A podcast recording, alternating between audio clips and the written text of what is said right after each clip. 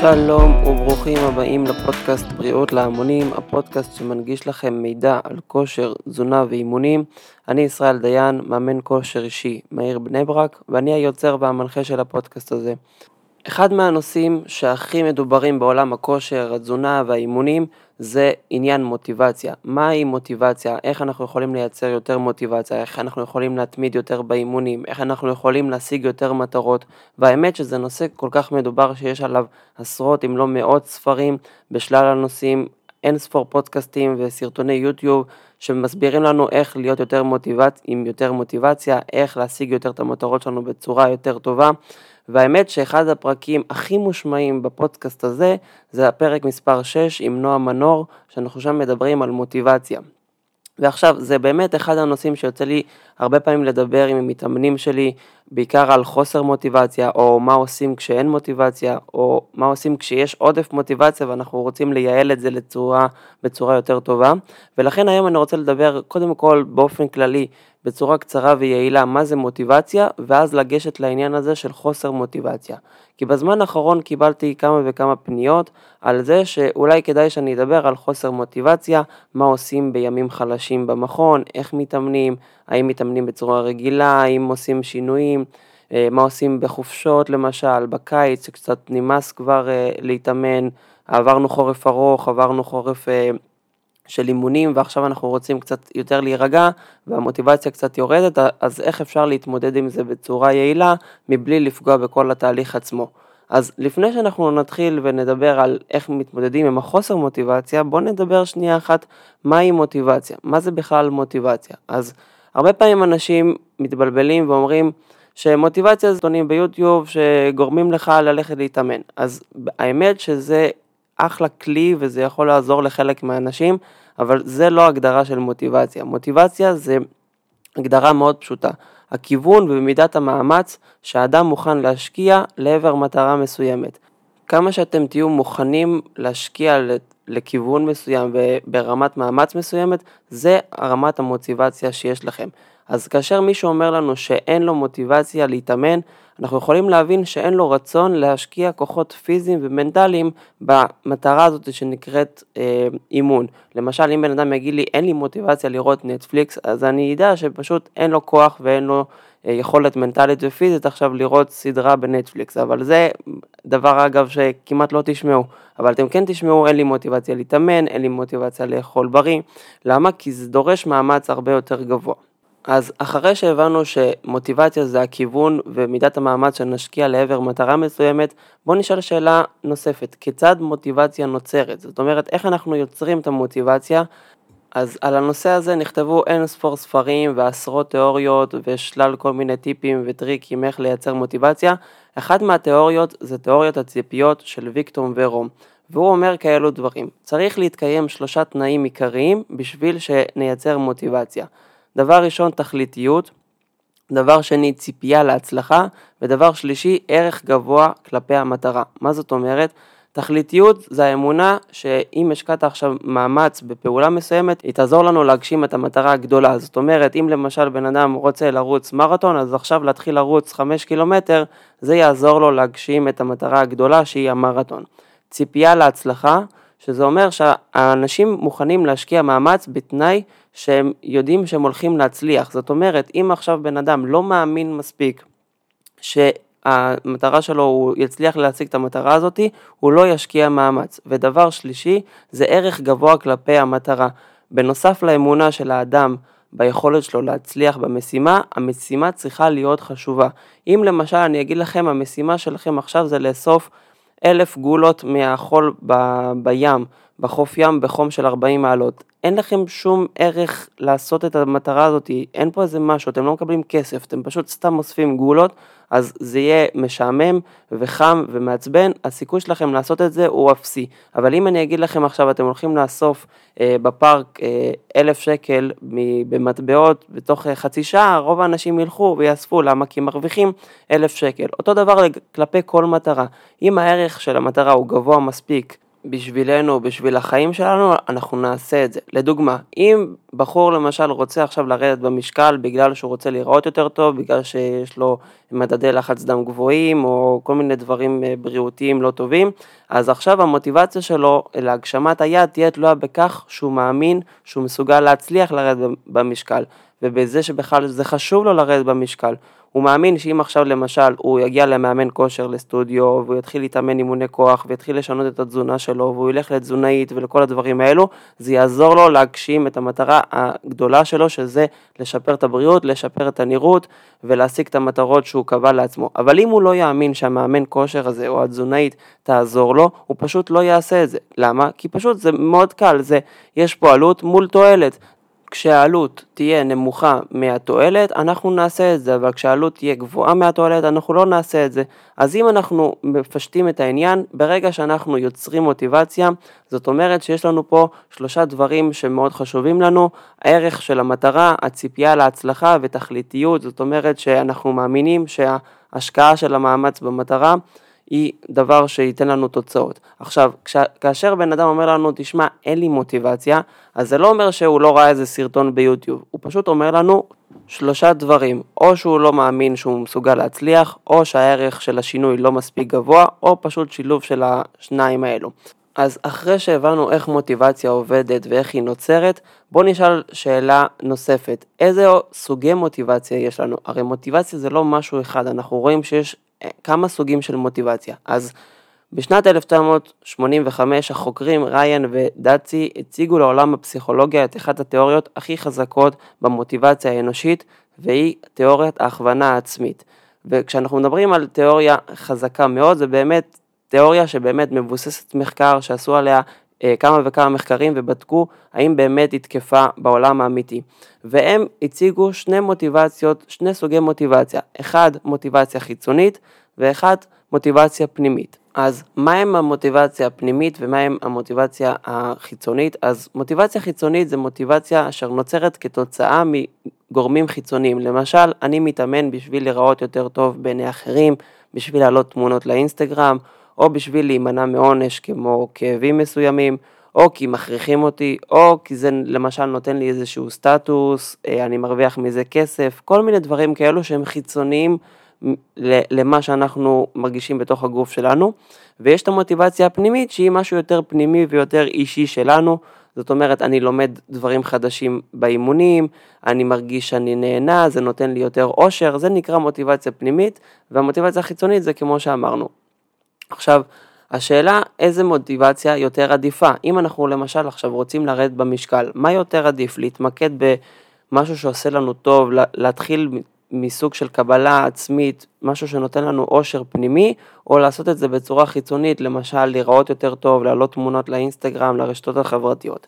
אז באופן כללי, אה, ריין ודאצי מסבירים כי כאשר האדם מונע בעיקר ממוטיבציה חיצונית והמוטיבציה הפנימית שלו תהיה נמוכה, זאת אומרת שהוא לא ירגיש מאושר, זה לא יעשה לו משהו פנימי בתוך הגוף, הרווחה הפסיכולוגית שלו תיפגע ביחד עם הבריאות המנטלית והתפקוד היומיומי. זאת אומרת שלמשל בהקשר של פעילות גופנית, המחקרים מראים כי מוטיבציה חיצונית מקושרת באופן שלילי עם התמדה. זאת אומרת, ככל שאתם תתאמנו בשביל אנשים אחרים, בשביל להיראות יותר טוב, בשביל דברים חיצוניים, הסיכוי שלכם להתמיד הוא יותר נמוך, לא יותר גבוה. הרבה פעמים אנשים חושבים, אני, בגלל שאני עכשיו מחויב באינסטגרם להעלות כל מיני תמונות, אז אני ממשיך להתאמן ולכן זה מה שגורם לי להתמיד. אז המחקרים מראים שההפך, זה יגרום לך יותר לשנוא את האימונים, או לך יותר לשנוא את האימונים ופחות להתמיד.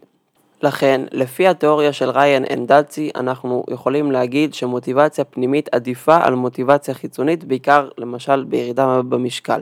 אז אחרי שהבנו של איך אפשר לפתח מוטיבציה, איך אנחנו יוצרים אותה, בואו נדבר שנייה אחת על מוטיבציה בפני עצמה. אז כמו שאמרנו, יש שני סוגים של מוטיבציה, אבל זה לא שני סוגים דיכוטומיים. זאת אומרת, זה לא או חיצוני או פנימי. יש שילוב של השניים.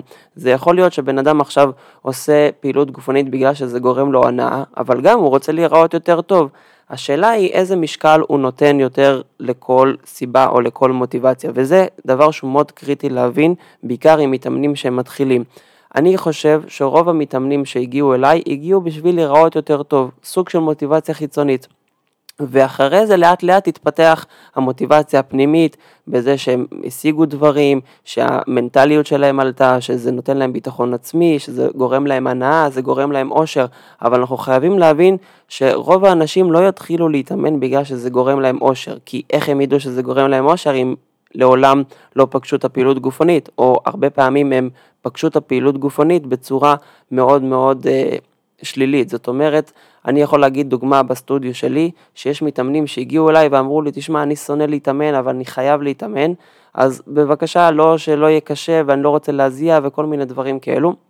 ואז, אמר, ואז התחלנו לדבר על זה, ואז הבנתי שהבן אדם קיבל את הרושם שפעילות גופנית זה משהו שהוא עונש על הזנחה של הגוף, עונש על זה שאכלת, עונש על זה שאתה לא טיפחת את הגוף שלך, אז עכשיו אתה צריך לסבול באימונים. ואמרתי לו, לא, פעילות גופנית זה משהו שצריך לעשות בצורה כיפית. אמנם זה קצת אה, סבל וזה דורש ממך מוטיבציה אחרת מאשר לצפות בנטפליקס, אבל זה לא אומר שאתה צריך עכשיו לסבול כל שנייה בפעילות גופנית. אז לכן מאוד חשוב להבין שבהתחלה רוב האנשים לא יגיעו נגיד ממוטיבציה פנימית, אלא יגיעו ממוטיבציה חיצונית, ולאט לאט אנחנו נעביר אותם לכיוון המוטיבציה הפנימית.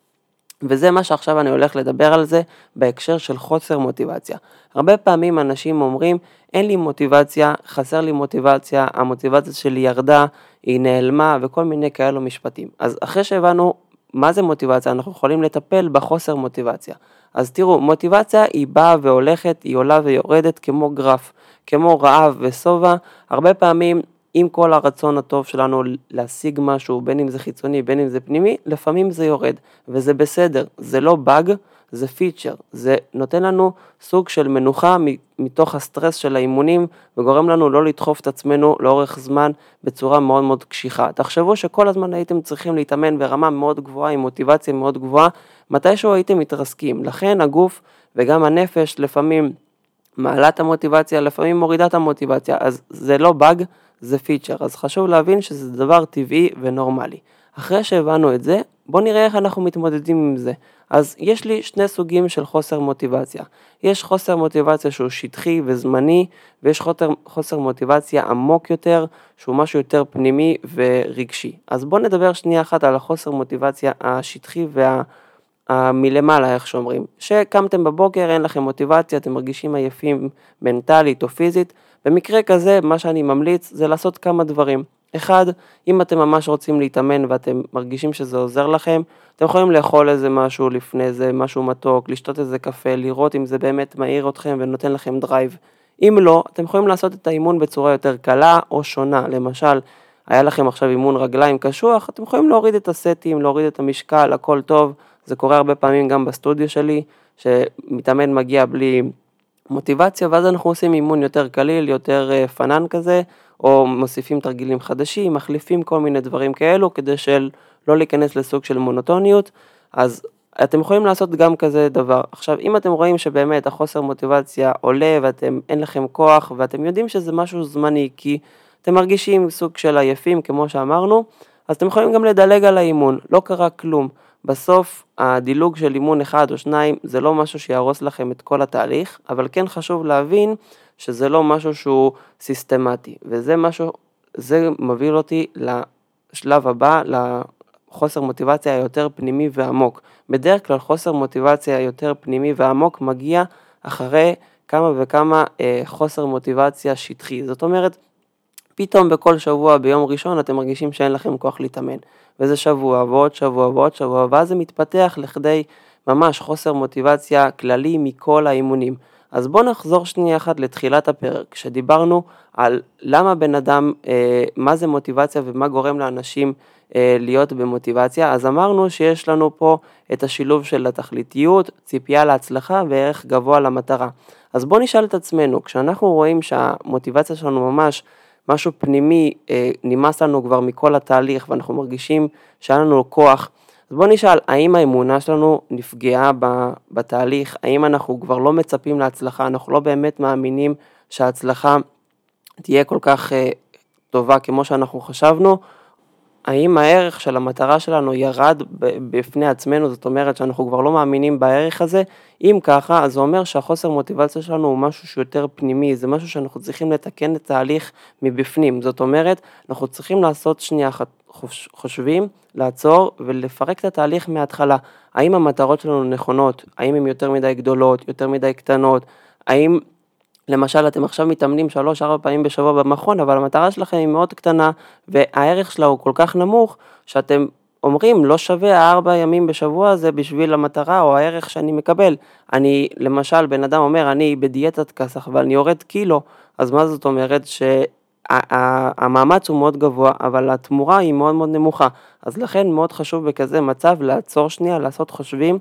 לדבר עם איש מקצוע, למשל אתם יכולים לפנות אליי או לכל הקולגות שלי שהם מאמני כושר או פסיכולוגים או תזונאים ולשאול אותם מה קורה, האם אפשר לעשות את זה בצורה יותר טובה, בואו נפרק את המטרות. אחד מהטריקים שאני נותן למתאמנים שלי זה לבנות מטרות לפי חוק ה-10%. זאת אומרת, אם למשל עכשיו בן אדם השיג למשל 100 קילו סקווט לחמש חזרות, אנחנו לא אומרים מטרה הבאה היא 150, אלא המטרה הבאה למשל היא 105, 110 קילו לחמש חזרות, ואז ככה אנחנו מתקדמים.